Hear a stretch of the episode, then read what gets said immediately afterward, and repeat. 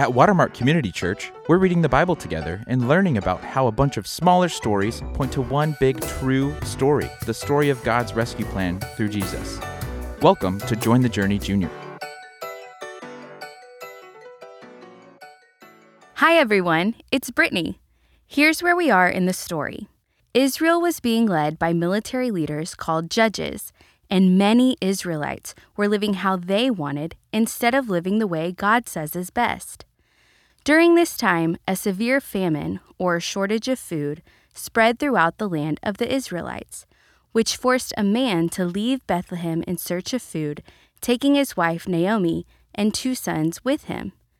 The family settled in the land of Moab, where he eventually passed away. kind of a sad start to our story today, but let's see what happened to his wife and two sons. Naomi's two sons grew up in Moab and were married to Moabite women for 10 years before they both suddenly passed away. Now it was just Naomi and her two daughters in law, Orpah and Ruth. Naomi had heard that the famine was over back in Bethlehem, so she made plans to return there and live the rest of her days as a widow. On the way there, she thanked Orpah and Ruth for their kindness to her through the tragedy they'd experienced then she told them both to return to their parents' homes so they might have the chance of marrying again. They all wept together because they didn't want to leave each other. Then Orpah said goodbye and left. Ruth, however, clung tightly to Naomi and told her she will go wherever Naomi goes, and she will even worship Naomi's God. So Naomi let Ruth come along. The two women arrived in Bethlehem in late spring right at the beginning of the barley harvest, which was good because they needed some food. Ruth asked Naomi if it might be a good idea for her to go into the harvest fields and pick up stalks of grain left behind by the field workers. Naomi said it was a good idea, so off she went. One day, a wealthy man named Boaz went out into his field to talk to his foreman, who leads the field workers, and he noticed a woman working hard gathering things his workers had left behind. So he asked his foreman who she was. The foreman explained that she was a Moabite woman that came back with Naomi and that he gave her permission to pick up what their workers were leaving behind. Hearing that explanation, Boaz went out to Ruth, introduced himself, and told her she should stay and gather as much as she could from their fields, because he would have his men keep her safe. And if she needed any water, she was welcome to their well water also. Ruth thanked him for his kindness. Boaz said he had heard about everything she had done for her mother in law Naomi, and he was happy to be part of how the Lord was blessing her. He even invited Ruth to join the harvesters at mealtime. Ruth continued working in Boaz's fields day after day, and Boaz started instructing his workers to intentionally drop some of their crops on the ground and leave them for Ruth, just to make sure she and Naomi were getting enough food to eat. Noticing that Ruth was bringing so much grain home, Naomi asked where she had been working. Ruth explained to her that she'd been working in Boaz's fields, and Naomi shouted in excitement. Then Naomi explained that Boaz was actually one of her husband's closest relatives. one day, Naomi told Ruth it was time for her to have a permanent home there. In other words, find a husband. So she told her to get cleaned up, dress in her nicest clothes, and go to the threshing floor where Boaz was. Once there, she was to ask Boaz to be her family redeemer. What's a family redeemer? Well, it was a man who was willing to take care of his relative's wife, home, and possessions after his relative passed away. Women during that time didn't have jobs, so if their husbands died, like Ruth and Naomi's husbands, they had very few options to make money and get food for themselves. God did tell the Israelites ways they could take care of widows when He gave them the law.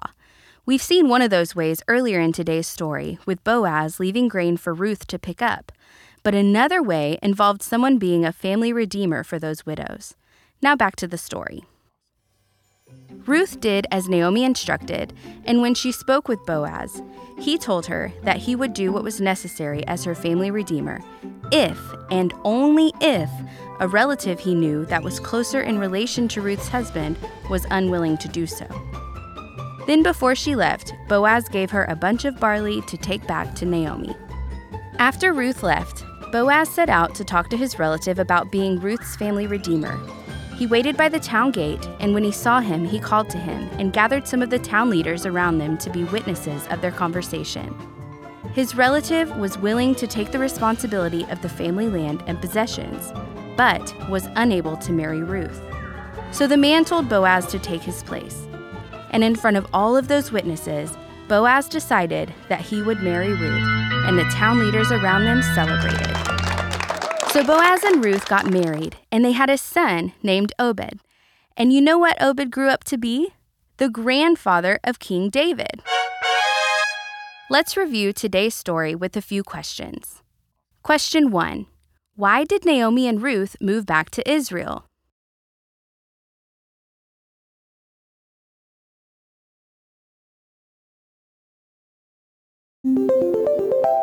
Question 2 What is a family redeemer?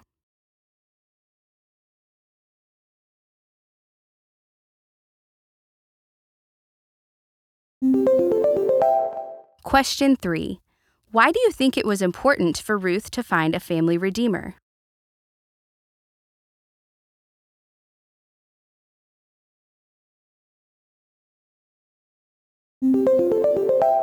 Ruth experienced tragedy when she lost her husband, but she loved her mother in law and committed to caring for her. That meant that Ruth left everything she knew and chose to trust the God that her mother in law worshiped.